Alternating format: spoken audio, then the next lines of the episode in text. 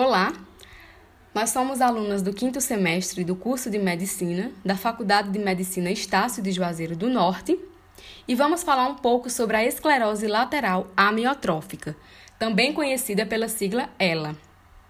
Como introdução, nós vamos iniciar esse debate esclarecendo os termos esclerose, lateral e amiotrófica.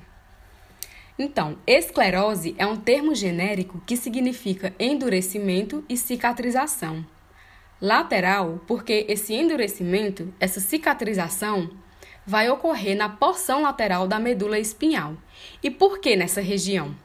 Porque é dessa região que vem o trato córtico-lateral espinhal, que é a principal via descendente, ou seja, é a via do movimento, é a via motora. E a miotrófica, porque esse endurecimento na porção lateral da medula espinhal vai resultar em uma atrofia muscular. Como conceito, a ELA é uma doença crônica degenerativa de origem idiopática que acomete os motoneurônios do neuroeixo, ou seja, o córtex, o tronco encefálico e a medula espinhal.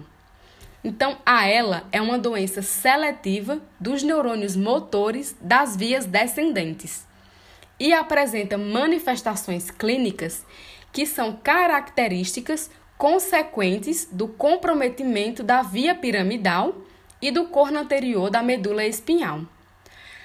Então, como manifestações clínicas resultantes do comprometimento da via piramidal, nós vamos ter uma hiperreflexia, um clonus, um sinal de Babinski positivo e uma espasticidade.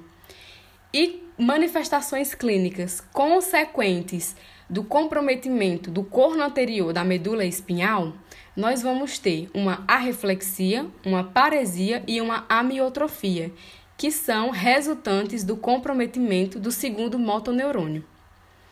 Então, a ela tem que cursar com o comprometimento do primeiro e do segundo neurônios, caracterizando-se pela degeneração progressiva do neurônio motor superior e do neurônio motor inferior no encéfalo ou na medula. Isso vai ser melhor esclarecido quando a gente for falar da fisiopatologia. Então, resumindo, a ela é uma paralisia motora progressiva, ou seja, ela tem o seu início e vai progredindo. E é irreversível, porque como nós vimos, ela é uma degeneração dos neurônios. Então, quando o neurônio é degenerado, quando o neurônio é destruído, ele não consegue se regenerar. Quanto à epidemiologia, a incidência da ELA na população mundial é relativamente uniforme, estando é, entre 1,2 a 4 para cada 100 mil habitantes, sendo que essa taxa diminui em algumas etnias e aumenta de acordo com a idade, tendo seu pico entre os 70 e 80 anos de aparecimento da doença. Os indivíduos do sexo masculino são levemente mais afetados do que os do sexo feminino, tendo uma proporção de 3 para 2.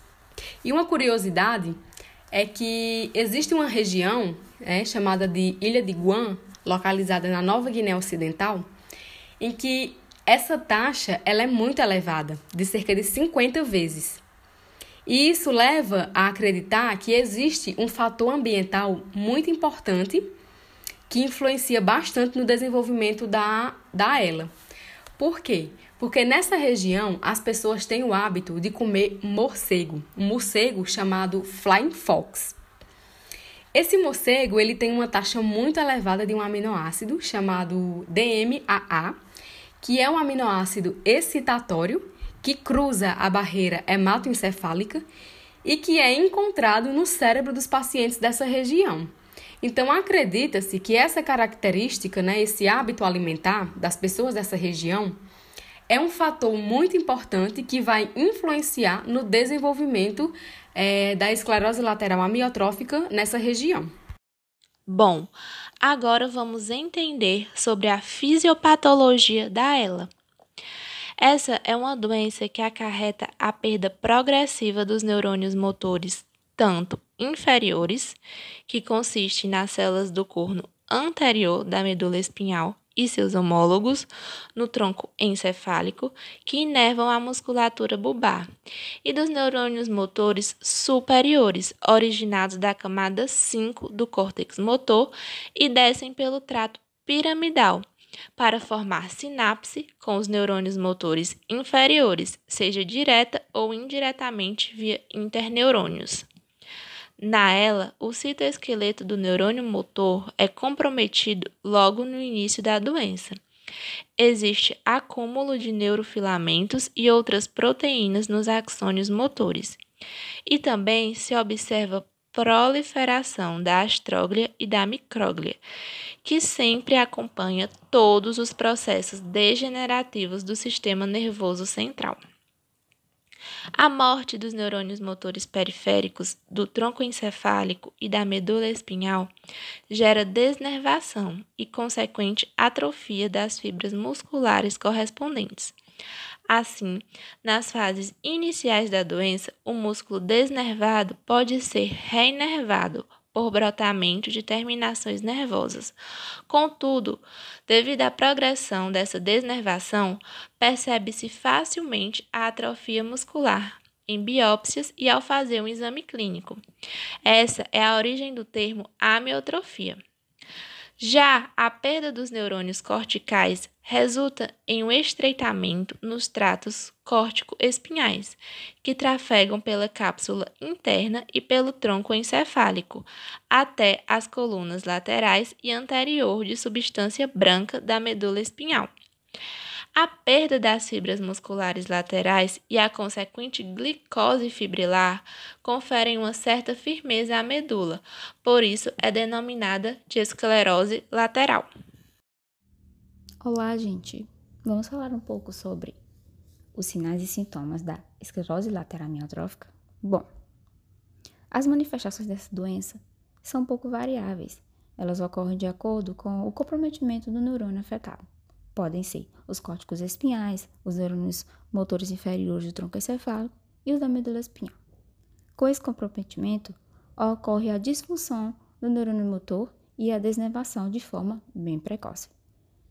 Isso são das principais evidências típicas da doença, que tem início inicioso, a fraqueza assimétrica, que, acredite se quiser, geralmente é um dos primeiros sintomas e ocorrem em apenas um dos membros. As câimbras, elas simplesmente podem surgir de manhã pelo simples fato do indivíduo se espreguiçar na cama. Também é comum o predomínio da fraqueza de movimentos de extensão sobre os movimentos de flexão. Também podem ser observados dificuldades é, que alguns indivíduos eles chegam a se queixar sobre essas dificuldades que são na mastigação, na deglutição, nos movimentos da face e até mesmo na língua. Os pacientes com hiperatividade reflexiva significativa, eles queixam-se bastante de rigidez muscular. A ela, a esclerose lateral amiotrófica, ela gera um excesso involuntário de risos e de choro no paciente. E o que é mais preocupante, a ela é, no seu quadro clínico mais preocupante, ela pode afetar, pode envolver de forma precoce os movimentos dos músculos respiratórios. E isso pode levar à morte. Oi, pessoal! Vamos continuar falando sobre a esclerose lateral amiotrófica. A gente já sabe que ela é uma doença incurável e eu vou estar conversando com vocês um pouquinho sobre o tratamento. O tratamento é composto por um tratamento medicamentoso e não medicamentoso. É, tanto a medicação como a terapia que vai ser utilizada vai depender do estágio que encontra-se a doença. O tratamento não medicamentoso é composto por uma equipe multidisciplinar, que inclui fono, fisioterapeuta, terapeuta ocupacional e dependendo de como esteja o estado psicológico desse paciente, ele pode ter um acompanhamento com o psicólogo e com o assistente social. E o médico neurologista também.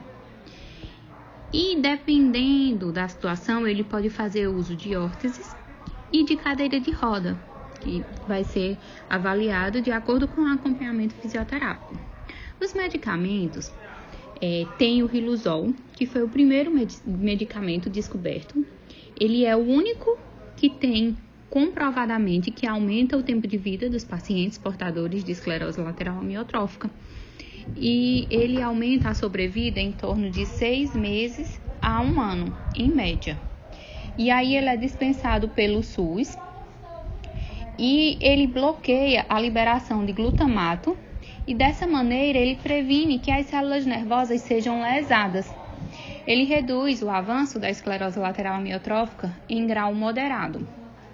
Tem também o edaravone, que ele pode ser utilizado associado ao riluzol e ele retarda a progressão dos sintomas da esclerose. E ele principalmente deve ser prescrito na fase inicial da doença.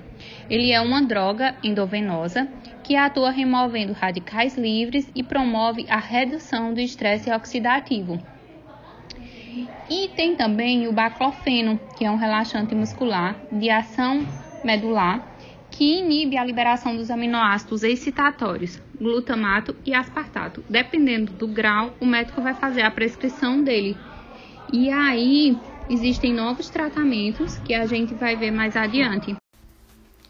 Oi, gente! Vocês sabiam que um tratamento experimental pode ajudar a retardar a progressão da esclerose lateral amniotrófica? Pois é, esse estudo foi realizado no Massachusetts General Hospital, nos Estados Unidos. O tratamento ele vai consistir em uma combinação de dois medicamentos existentes que foram estudados individualmente para LA: o fenilbutirato de sódio e o ácido tauroúrso desóxido-cólico, que quando adicionados à medicação padrão dos pacientes atrasa a progressão da doença em seis meses.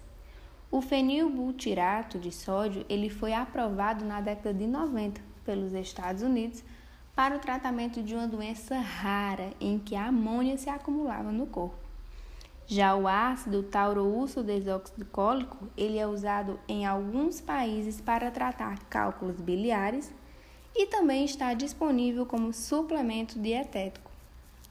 Pesquisas de laboratórios mostraram que as duas drogas juntas elas podem proteger as células nervosas da morte. Pois é, e a farmacêutica Amylyx Pharmaceuticals Gambutir, Massachusetts, está agora desenvolvendo a combinação com um tratamento para LA e doença de Alzheimer. O teste atual, parcialmente financiado pela Amylyx, inclui 137 pacientes com ELA em 25 centros médicos dos Estados Unidos. 89 pacientes foram designados aleatoriamente para tomar o medicamento, apelidado de AMX 0035, todos os dias durante 24 semanas. Os outros 48 pacientes receberam um placebo, um tratamento inativo. Todos permaneceram com seus medicamentos padrões.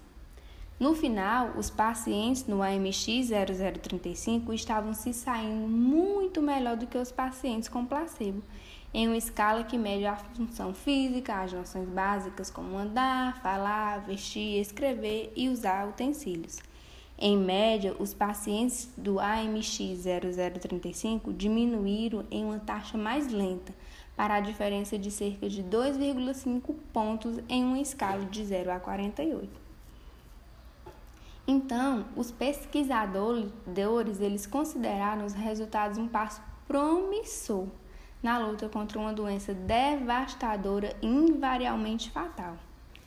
E dois grupos de defesa estão pedindo uma ação rápida para disponibilizar um medicamento aos pacientes. A LA, minha gente, é uma doença progressiva que mata as células nervosas do cérebro e da medula espinhal.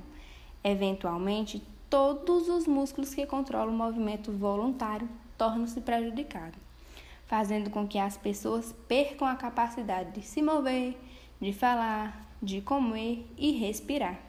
A maioria das pessoas com ELA morre de insuficiência respiratória dentro de 3 a 5 anos após seus primeiros sintomas, de acordo com o Instituto Nacional de Saúde dos Estados Unidos. E nesse ano de 2021 aconteceu outra descoberta. É, minha gente, a cura para a esclerose lateral amniotrófica nunca esteve tão próxima. É o que permite dizer a recente descoberta de cientistas em uma universidade dos Estados Unidos. Um composto que reverte, que reverte a degeneração dos neurônios motores superiores. A principal autora do estudo, Ozzy Denur, professora associada de neurologia da Escola de Medicina da Nordeste University, comentou: Embora os neurônios motores superiores sejam responsáveis pela iniciação e nodulação do movimento, e sua degeneração seja um evento precoce na LA, até agora não houve opção de tratamento para melhorar sua saúde. A esperança para pacientes com LA está em um composto batizado de NU-9, desenvolvido pelo cientista Richard em laboratório. Em uma entrevista, Richard disse estar muito animado para descobrir se nova hipótese de que a estabilização dos neurônios motores superiores em camundongos se traduzirá em humanos, afirmou o professor. O composto ele é endereçado a dois dos principais fatores que fazem com que os neurônios superiores fiquem doentes, que são as proteínas mal dobradas e a aglomeração de proteínas dentro das células. As proteínas elas se dobram de uma maneira única para funcionar e quando elas se dobram incorretamente, tornam-se tóxicas para o neurônio. Então, depois de administrar o N1-9 em camundongos, os cientistas descobriram que os neurônios pararam de se degenerar e aqueles que estavam doentes se tornaram semelhantes aos neurônios saudáveis após 60 dias de tratamento. Então é isso, pessoal. Graças a Deus e aos bons avanços científicos, aos poucos vamos evoluindo e conseguindo diminuir a progressão da esclerose lateral amniotrófica.